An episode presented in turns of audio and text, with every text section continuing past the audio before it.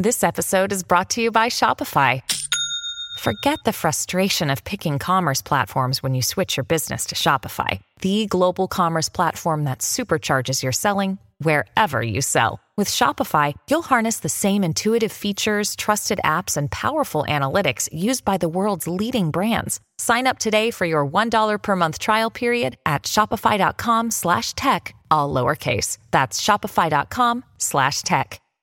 Hello, everybody. This is Marshall Poe. I'm the editor of the New Books Network. NBN listeners like to read books and buy them. So we thought we'd tell you that right now, our friends at Princeton University Press are having a remarkable site wide sale. You can get 50% off books, including ebooks and audiobooks, with the code 50, F I F T Y, at checkout until May 31. You can save some real money on Princeton University Press books. I encourage you to go there and check it out.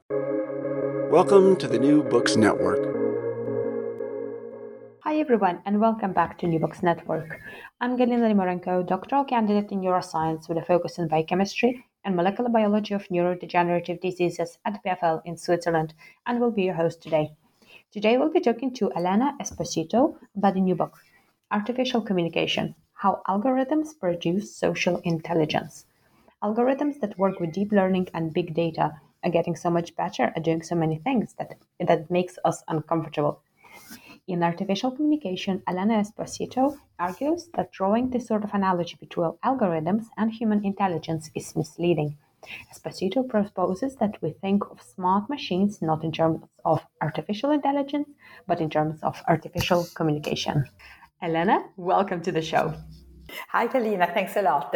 I'm very happy to be here. So, how are you? How has your week been? Well, no, I'm in Bologna in Italy now, and spring is beginning, or almost summer. That's, of course, very nice. Even if, uh, like everywhere, you know, here in Europe, uh, it's, it's, a, it's a hard time. It's a dark time. The war is here around the corner, so you cannot be really um, so serene without any negative thoughts. Yeah, for sure. It's really difficult times now. Yeah, yeah. So can you tell us what do you do? Well, I'm a sociologist, uh, and I'm well. My everyday life, I'm a university professor, and I have this this sort of unusual um, situation that I'm half time in Italy, where I'm now in Bologna, and half time in Germany because I sort of I have a double affiliation to university, two universities, and um, yeah so, how did you get interested in sociology? Oh, um, that's we are going back some decades, and uh, yeah, I was one, a young stuck at the university, and to say I was really looking for something really exciting, and that's not the first theoretical exciting, challenging, difficult, complex, and really interesting and relevant also for our society. And uh, that's not what you first associate with sociology being so exciting. But it was at the time I was in Bologna in the 80s, and it was a really interesting, vibrant time at, at, this decade in Bologna, which actually now it becomes sort of a mythical decade. People remember it. Uh, it was really. Um, there was so much going on, and uh, it was sort of a um, crucial point for the interesting developments in Italy. And I studied, I happened, my university professor, my, my first degree, I did it with Umberto Eco, uh, who was a great teacher. At the time, it didn't become the sort of a world um, famous intellectual. He was already very famous, but on a different level. And was a great teacher. And so I became interested in questions related to language and media and the um, way to deal with that. Also, the beginning of thought about computers that at the time. Um, that was the beginning of the interest in this topic. Um, but then I, uh, I, um, so I moved from a more philosophical interest to a more um, sociological one because I happened to meet, um, well, the work and then of the person who became my, my um, PhD supervisor, which is not very well known in the English speaking world, but it is extremely famous and highly reputed in Europe. And the name is Niklas, Niklas Luhmann, who taught at the time in Germany. And so I moved from Bologna to Germany, and that, that's how I um, it happened to me that uh, developed the same topic, the same interest in well, media communication, uh, social uh, uh, effect of these things from a more sociological perspective, more than a semi- semiotical one or a philosophical one, which, so, for, of course, remain in my background, but it's not what I'm doing now. And what excites you about working in academia? Uh, well, what excites me is, well, mostly there are some things that I find so exciting actually, but uh, what, what I really find rewarding and still I, I love my job uh, is on one hand you can develop always new topics, and uh, and you, for example, in our my my field in the humanities, you don't even need that very much founding or or machines and so on. So we are always if you can you are challenged at the best level that you can do on the topics that you find most interesting. And that's really a big um, advantage because it is a sort of a never ending adventure in a sense. That's one aspect. And the other one is, uh, well, it's really nice to be in a, a, continuously in a, everyday contact with new young young generation and uh, students who are clever, uh, informed, updated, and that's also very rewarding. And what would you say to our student listeners and also early career researchers?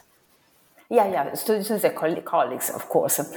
Uh, young people, and of course also the, the peers. No? Also, that's a, um, we have a, in academia a strange, structured, but also continuously open social life because, well, students and young career researchers, but also colleagues. You go to conferences and you always meet people who are unknown, strangers, but with whom it's very easy to come in contact because of shared interest. So it's on the social life. It's also really, um, really interesting. So your latest book is Artificial Communication how algorithms produce social intelligence. So, can you tell us how did you come to writing it? Uh, yeah, it is well the topic of uh, artificial intelligence and how to deal from a sociological point of view with, with this uh, new trend is something that I, I have been well working on since decades. I said already in the 80s the question was there and and it was at the time where the debate on, well, the artificial features of uh, intelligence machine, or even what the, what the debate was at the time, the idea they could have a consciousness, can become sentient uh, beings, and so on, um, was widespread and very interesting. And so I started thinking about that at the time, but uh, but in a sense, like testing some uh, aspect of that. And uh, um, so I was, I could say that uh, I, but I worked on other topics. I worked on fashion, I worked on memory and forgetting, I worked on probability calculus. But then in the last 10 years, I had the impression that uh, what's going on now with the new algorithm, with the new development in digital um, media and digital techniques, um, was ripe to deal with this uh, long topic from a different perspective. I have the impression that really we are at a turning point. And um, so I wanted to focus on that, and um, that's how the book came out. So let's delve into some of the topics that you cover in your book, and we can start with the very basics. So, can you explain what is artificial intelligence?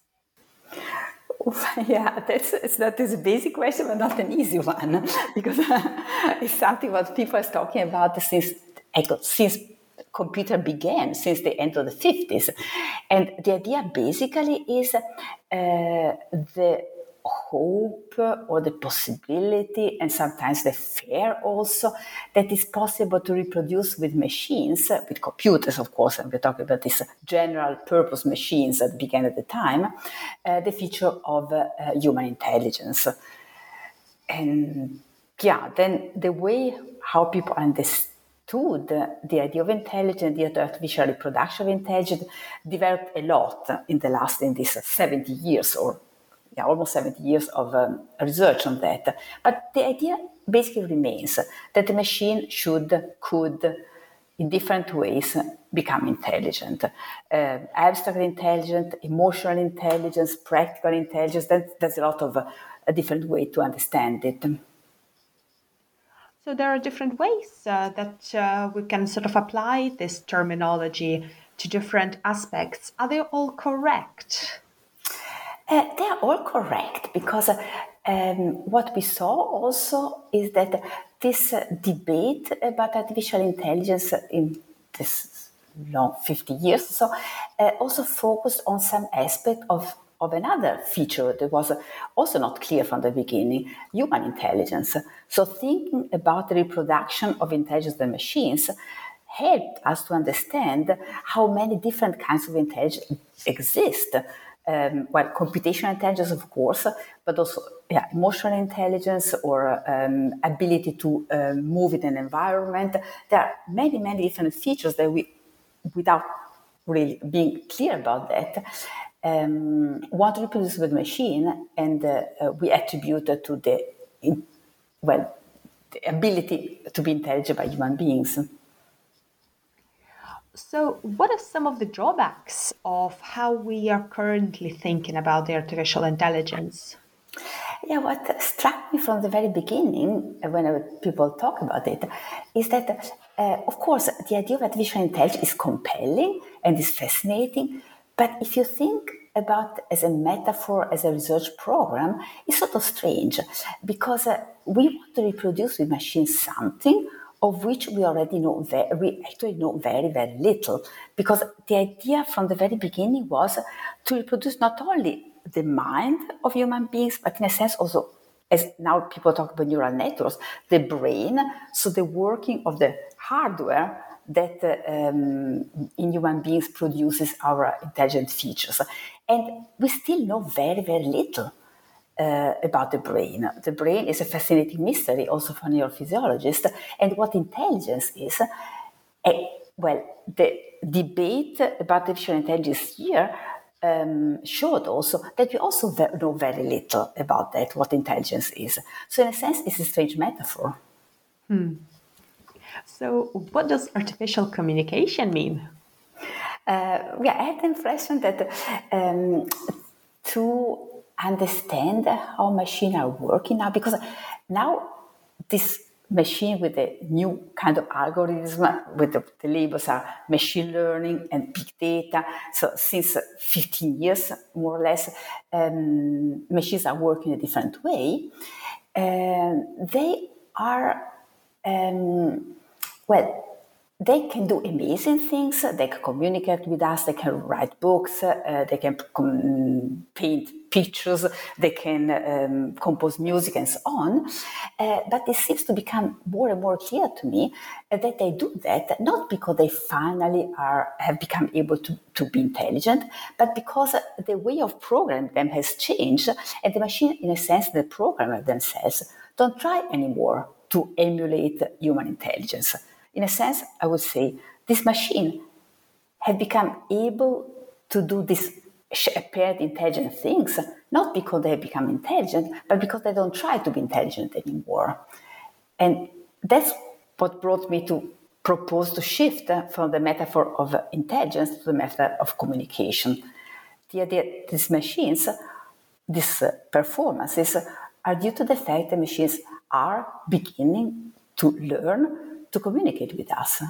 And that seems to me the new, really exciting phenomenon.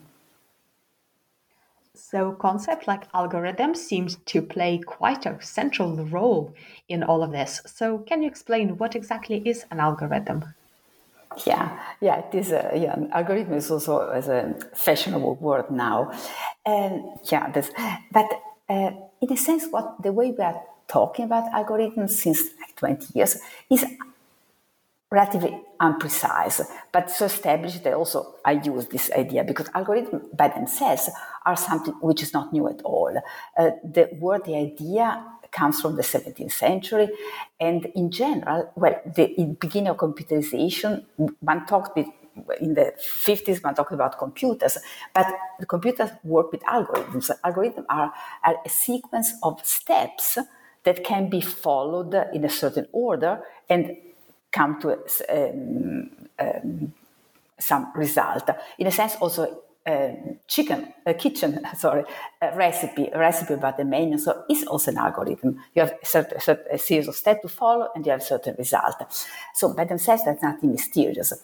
Uh, well, computer always work with program that are series of steps. So there are algorithms, have also been algorithm, algorithms, but uh, since uh, 15, 20 years, the idea of algorithm sort of shifted because uh, the um, well programs in programming and the data available produce new kind of algorithms that are really different from the previous one. That's why I think that's. The way we talk about algorithms now is that the new thing are not necessarily algorithms, but the specific kind of machine learning algorithms. The fact that the, fact that algorithm now seems to be able to learn by themselves, more and more autonomous, and that they use uh, the so-called big data, a different kind of data uh, that are, so in a sense, the raw material that algorithms are using. And many of us heard um, these uh, things that algorithms control our lives nowadays.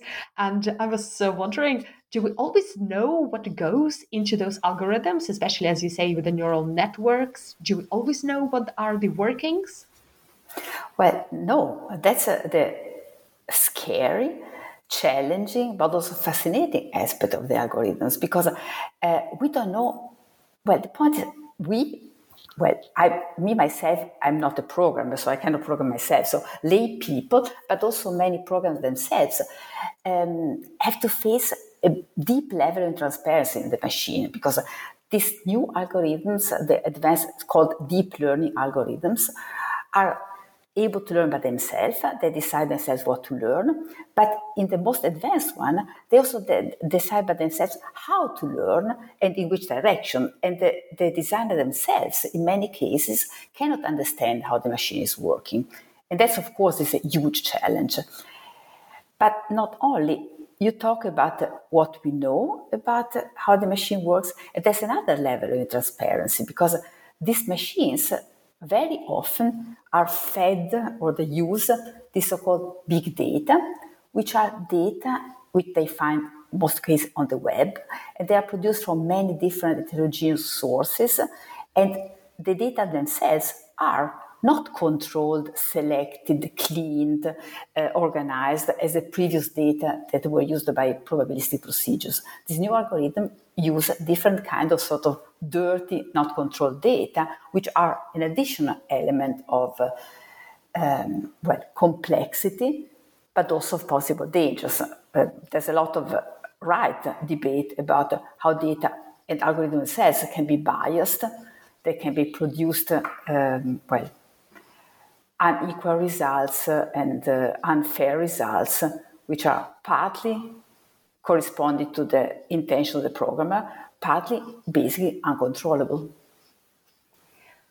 So, as we have these technologies contributing more and more to our everyday life, can you give us a few of your favorite examples?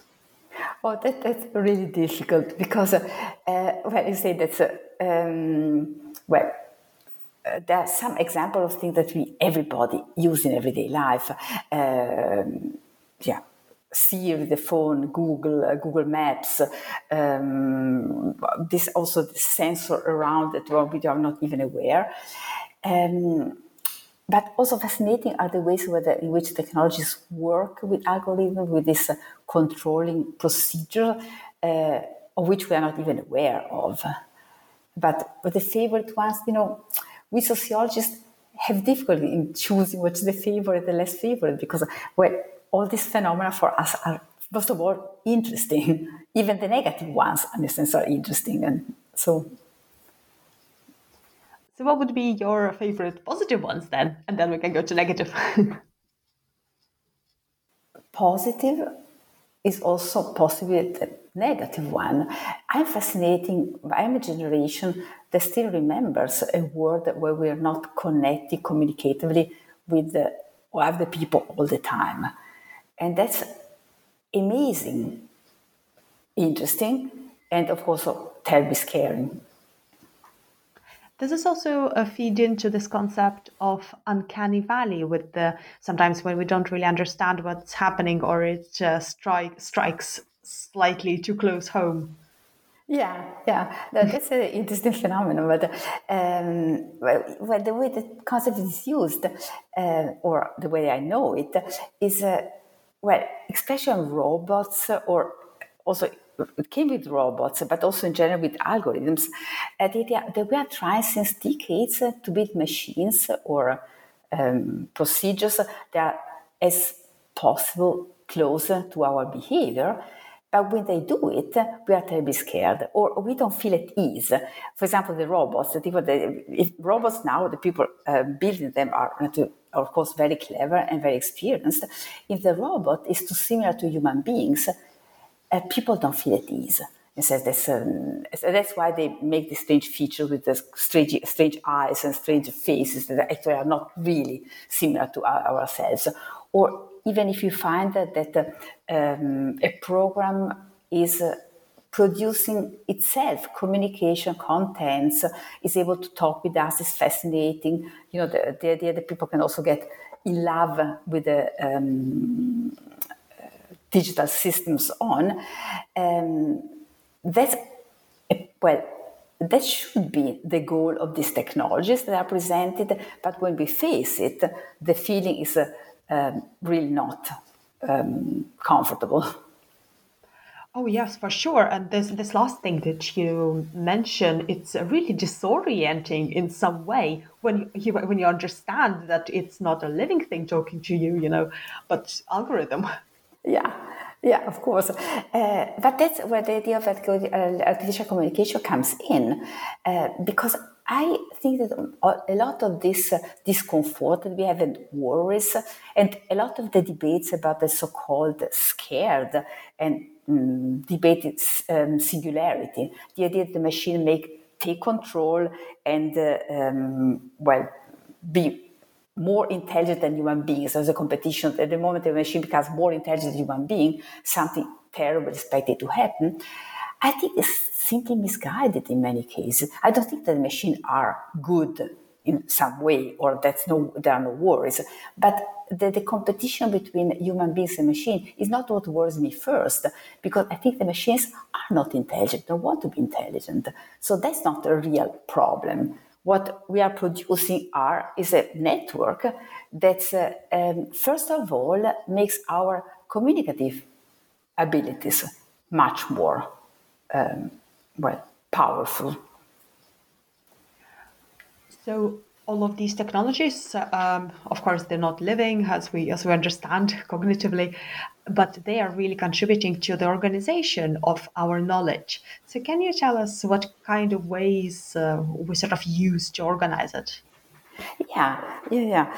Um, maybe I start from a relatively simple example that uh, is. Uh, um, common in the debate. Uh, take, for example, this uh, um, the new um, translator programs. Um, like a, a, deep translator, Google Translate, so on. Uh, they are algorithms, and uh, they are now. I remember a couple of decades ago, we, there already were some form of automatic translation, which was sort of useful but ridiculous. It made so many mistakes, the texts were not useful, and so on. And now some um, of these products produce excellent text. Of course, you correct some word or another, and sometimes they are funny misunderstanding, but in most cases, the result is, uh, is really extraordinarily good. And um, there is one of the points where I see the difference because if you talk with the programmers, it becomes clear that they change the attitude from reproducing intelligence to producing communication. Um, until well, 20 years ago, they tried to teach the machine the rules of the language as a human being would learn it, that the rules of the grammar of the language, to put a, like, a dictionary of a possible broader dictionary of the words. So the idea that what, the more the machine was able to do what we do when we translate, the better it would work. And now, what they are doing with these uh, machine learning algorithms is uh, they we have we have a translator program programs which have been produced by programmers. For example, a program uh, translating from um, English to Chinese, for example. The programmers don't know Chinese, and the machine itself doesn't know Chinese at all. It doesn't know English. The machine doesn't understand the text, but just finds in the huge amount of, of data that are available on the web patterns, examples that allow to trans- transpose, translate a text from a language to the other without understanding what it means, without understanding the rules, but producing a very useful um, product. And that's what I understand, the example I understand with the shift from uh, intelligence to communicative capability. So basically, it's not really necessary then to have this deep understanding of something in, in terms of algorithmic translation, as, as you say, uh, for, for, for um, the program to be able to perform well, isn't it? That's what I mean. I think it seems that in many cases, and uh, some programs which are working, or uh, most the programs working with uh, with machine learning, say the machine doesn't have to understand. It's actually too heavy a burden. Claiming that the machine should understand what the text it produces, the text it works with, sort of make it much too complex without uh, real advantages. The machine have to find patterns, correlations, structures that allow to perform as if it understood the text, but understanding by itself is not required. So, if we touch on uh, the other uh, very tangible example, uh, like image search, uh, for example, online or image recognition, so how do, do algorithms feed into that? Oh, that would be um, uh, also another example. Um, if you see uh, how this program works. For example, the, the famous image of a cat. Uh, we, if we were to recognize uh, the images of animals like cats, we have some features that we find, like the, the ears or the like so the how to call it, or something, and we have a sort of an idea of a cat, which we try to find in the different uh, realization, bigger, smaller, um, gray, uh, white, and so on um, the algorithm does something completely different. It calculates aspects which are completely not understandable for us, like regularity in, um, in distance between some features. So it finds out something which for us in many cases is completely not understandable. But the result is, is an amazing ability to recognize images not only of cats, of animals, but as we know, of human faces and uh, so all these uh, image recognition, um, very powerful um, programs. Yeah, and it, that's a great transition to my next question is actually connecting now our human human side to all of this. So how do human rights play into this? Well, human rights are one aspect. Human ability are, if I may, is a previous one that you have to consider because uh, well, the shift from intelligence to communication doesn't mean that human intelligence becomes irrelevant or the human beings are not needed in producing new forms of information. Because that's where this big data and the data that the algorithm farms on the web come in. Because the algorithms became able to learn to learn more and more and to work in this amazing powerful way only at the time when they could access the data that we human beings produce on the web after the so-called web 2.0 the participatory web then we, we every, everybody each of us produce a lot of data with our behavior every day on, on the web or otherwise with GPS or moving streets where there are sensors recording our behavior or surfing the web or participation in social media and so on. And these are the materials which are inherently intelligent because we produce them with our intelligence, with our ability to um, move in the world. And these are the material that the machine use in order to produce something that allow them to behave as if they were intelligent. So without the contribution of human beings, machine would not be able to communicate in this intelligent way. So in a way, they, they actually need us as well. Of course, they need us absolutely. We need a machine, but in a sense, what the machine gives to us is a, a re-elaborated version of the intelligence that we human beings put into the system. So once our information is out there, that's a really sort of a pertinent sentiment going around, it's really difficult to get it back, or it's even impossible. So, what about the right to be forgotten, basically, on the internet? Uh, yeah, that's uh, that. It was a big debate in the 20, uh, 2014, where in Europe the European Parliament, the Court of Justice, decided that, that we have regulation to protect the right of individuals to be forgotten.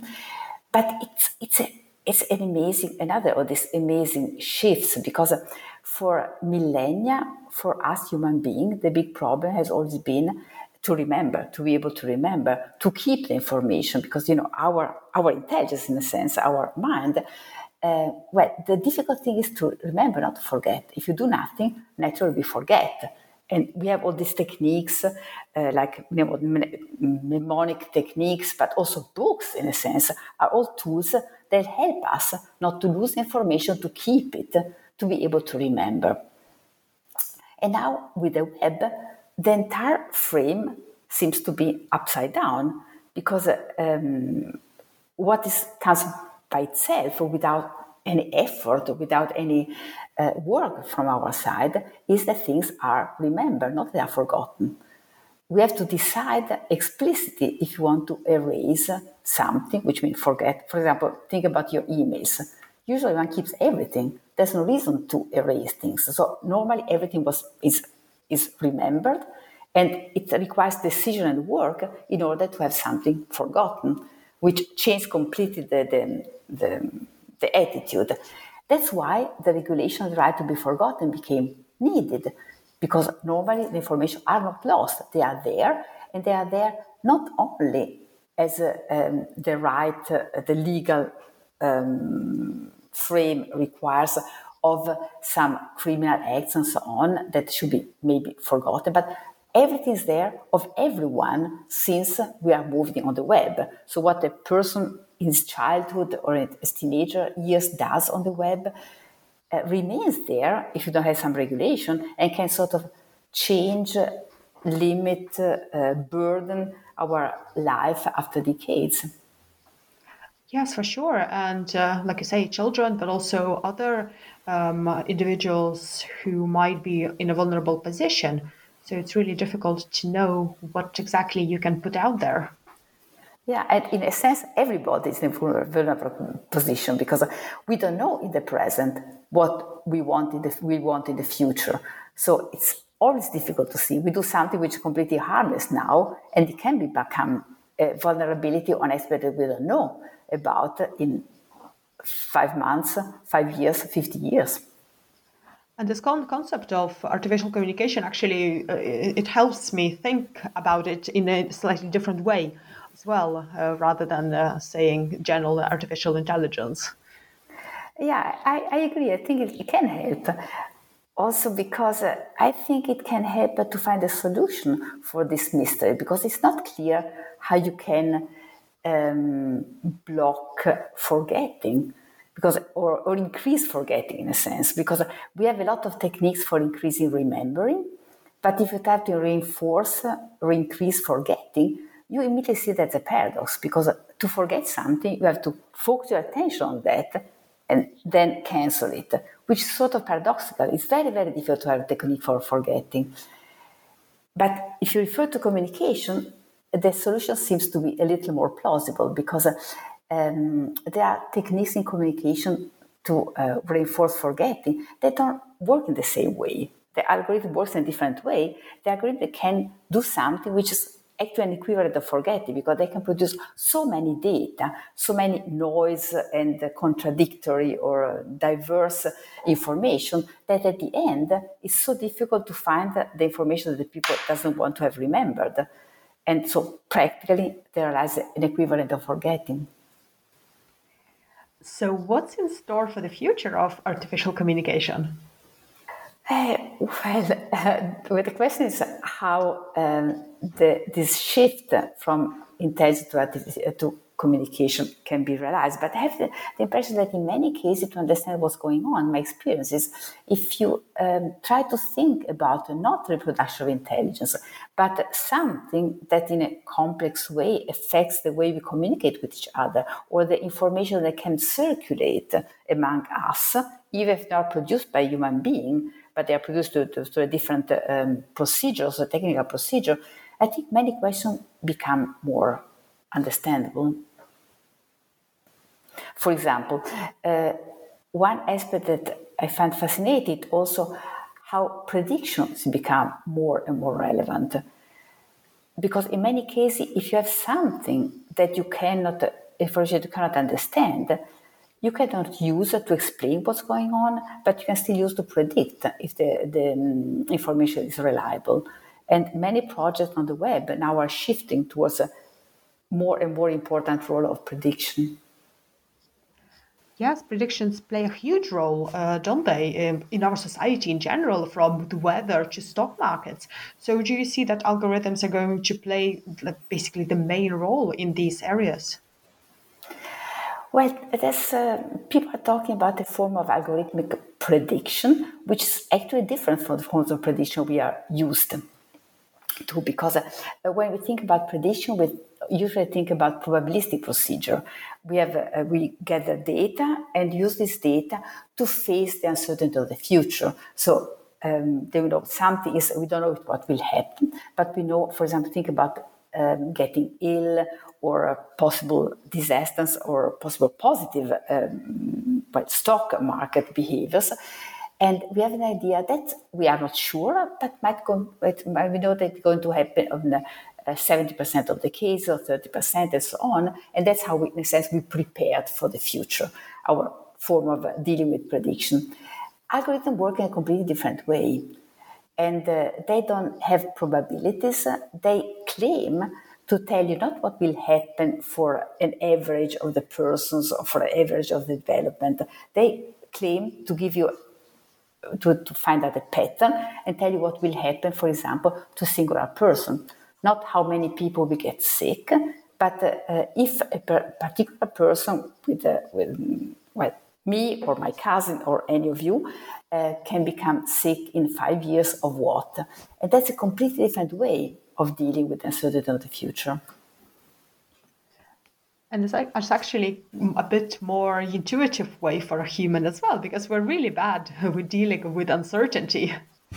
Yeah, sure, but uh, that's uh, but uh, this uh, um, it's intuitive, it's attractive, but of course remains uncertain from another from another uh, point of view. And even if this uh, um, prediction were really reliable, and we're not never sure about that, the question is how can we combine this individualized prediction in a social structure? For example, think about medicine. Our medical systems is prepared not to deal with my particular idiosyncratic um, health development, but the idea is to offer drugs and treatment that work for everyone. But since everyone, everyone, each of us is different, how can you have a health system that takes care of all these completely idiosyncratic different uh, um, health developments. So now thinking about the bigger picture, so why should we be thinking about these topics and researching all of these questions and how will it uh, benefit our society?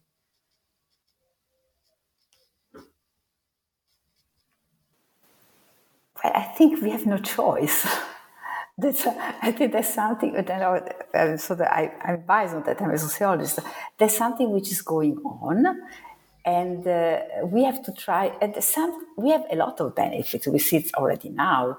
Uh, well, one of the fields I was talking about, medical fields, uh, we have procedures that are really. Um, enormous developments, but of course have a lot of, of uh, possible challenges and risks and threats and so on. And uh, um, I would I would say the algorithms the new developments are good. Artificial communication is good or bad. I don't know, but it's something different. And uh, what I want to do is try to understand what's going on and try to prepare, to be prepared to some possible, for we talked about bias, inequalities, uh, reproduction of, uh, um, well, unfair behaviors. That's what we have to be prepared for. We have to prepare for something for which our present legislation or our society, our political system are not prepared. And then we have positive aspects and some also negative one, but we have to try to understand what in the new developments are different from uh, the structure we, are, we already have. So, are you optimistic then that we will be able to uh, sort of manage all of these technologies for the good of everybody? That's a really difficult question. Because, well, something what I'm worried is uh, um, think about the political system, and that's the development now towards more and more. Uh, well, people talk about um, fake news and populism and polarization and so on. Uh, there's something is clearly connected with the role of algorithms. Uh, our communication, the social media, and the way how things are produced have a different shape from what are at the base of our modern democratic society.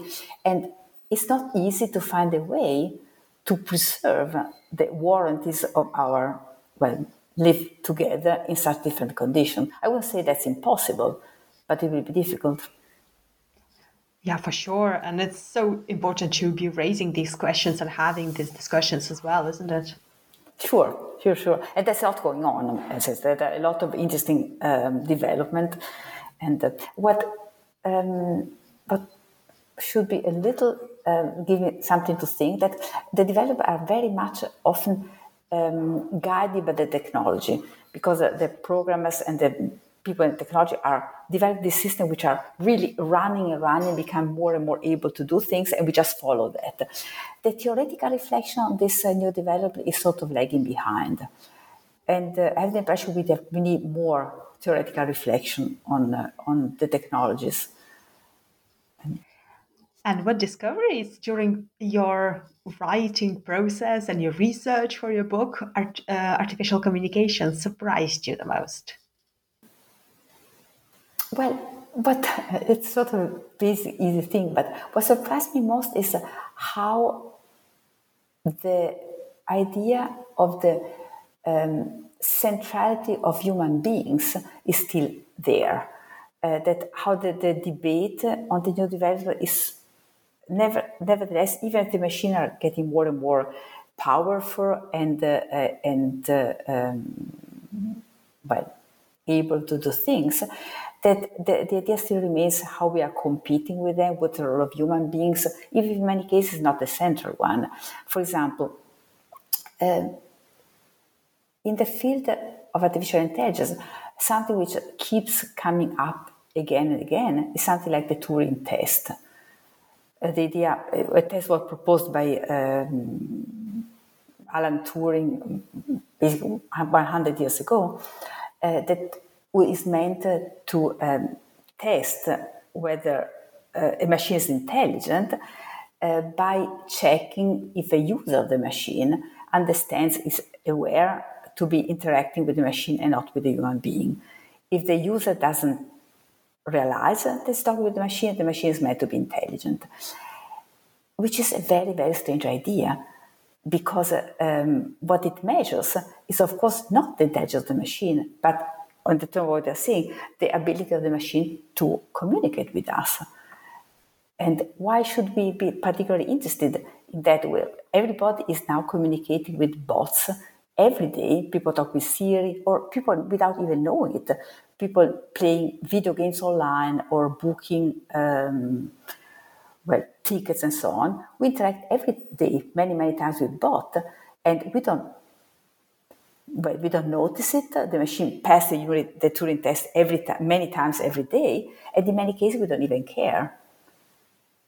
But still, the idea that knowing if a human being is intel is uh, is there is meant to be something relevant, so detached from the reality of what's going on. do you ever get fearful that artificial intelligence going to be to get so intelligent that they're going to rise against the humanity?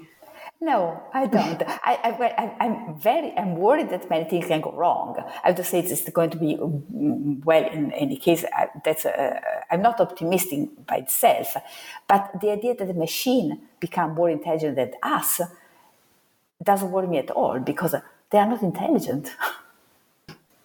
Oh, that's good to know. so, uh, do we have the representation of AI in our popular culture a little bit off then? Or maybe do you have your favorite AI from the film? Um, well, no, not really. That's uh, the film. Well, there are some very clever things that are, of course, popular um, think about she or her. What was it? The, the, the I don't know how to translate in the, the original title. With the, what was it? Joaquin Phoenix interacting with the operative system, which of course the fascinating voice of Scarlett Johansson. It was clever as an idea, but I don't think it's realistic. So I, for instance, it's entertaining, but it doesn't seem to me to uh, really. Well, I think that the imagination we have about the um, about artificial intelligence is in many cases disconnected to what's really going on in the field. Well, I'm glad that we won't have the uprising of machines anytime soon, at least. Yes. Not in the form we expect, in a sense. but you know, the development in this field um, almost regularly uh, disappoint expectation, and the real um, powerful or important developments were often often unexpected things nobody predicted that the email or even the social media were not predicted in this form. We expect something to happen and then luckily or not, often the technological development takes another way. Well, this has been a truly fascinating discussion. So can you tell us what are you currently working on and what will be your next project? Uh, yeah, you might have uh, uh, perceived a little. I'm very fascinated in prediction, and now I'm leading um, well a five-year-long project financed by the European Research Council with the name "The Future of Prediction," uh, where we try to observe how the forms of prediction are changing when algorithms are used. And the subtitle is a social consequence of algorithmic forecast in insurance, medicine, and policing. That's a much more empirical, concrete uh, project where we try to, where we want to explore uh, how the new form of algorithm prediction impact in field of our society where still rely pretty much on probabilistic uh, forms of prediction. Think about insurance or, well, how precision medicine uh, Israel a different form of prediction. Oh, that sounds, sounds great. We, we are enjoying it very much. And where the field where at the moment there are the most surprising developments is the one which seems less fascinating, where, where policing, of course, you know, predictive policing, where algorithm claim to predict was uh, who was committing a crime before we commit it is of course fascinating. But insurance seems to attract well, it's sort of a dry field, not a really adventurous one, but there are amazing um, developments going on already there. For example, the idea that you can have individualized risk prediction, the algorithm tells you when who is going to have a car crash or get sick and so on in advance. And for the insurance, seems like a great opportunity until the people insurer realize that if that were possible, insurance would be would break down, would not be possible anymore. Because the mechanism of insurance relies on the fact that we don't know precisely who will get sick or will have a car crash. Therefore, everybody is, is available to pay a little insurance fee that in many cases paid for nothing but protects everyone. It, we, the, the, project we say uh, the resource of this uh, um, of these technologies is shared in, uh, uncertainty. The idea that nobody knows the future and the other also don't know it. And that's why we deal with that together. And individualized prediction, like the one the algorithm can provide, would make the system completely impossible. Harvesting the power of algorithm for good. Yeah, in a sense, yes. And what would be the best way for our listeners to find more information about your work and also your book? Yeah, my book will be um, released. Uh, or it's already now. The next, the official release date is uh, May 24th by MIT Press with the title Artificial Communication. And um, yeah, of course, it can be found on the web or can be found in the old-fashioned um, bookstores, which are also a nice place to visit to have uh, inspiration for other interesting things to read. Excellent. Well, thank you so much for joining me today. It's been a pleasure. Thanks so much. Thanks so much. It was a really, really interesting conversation.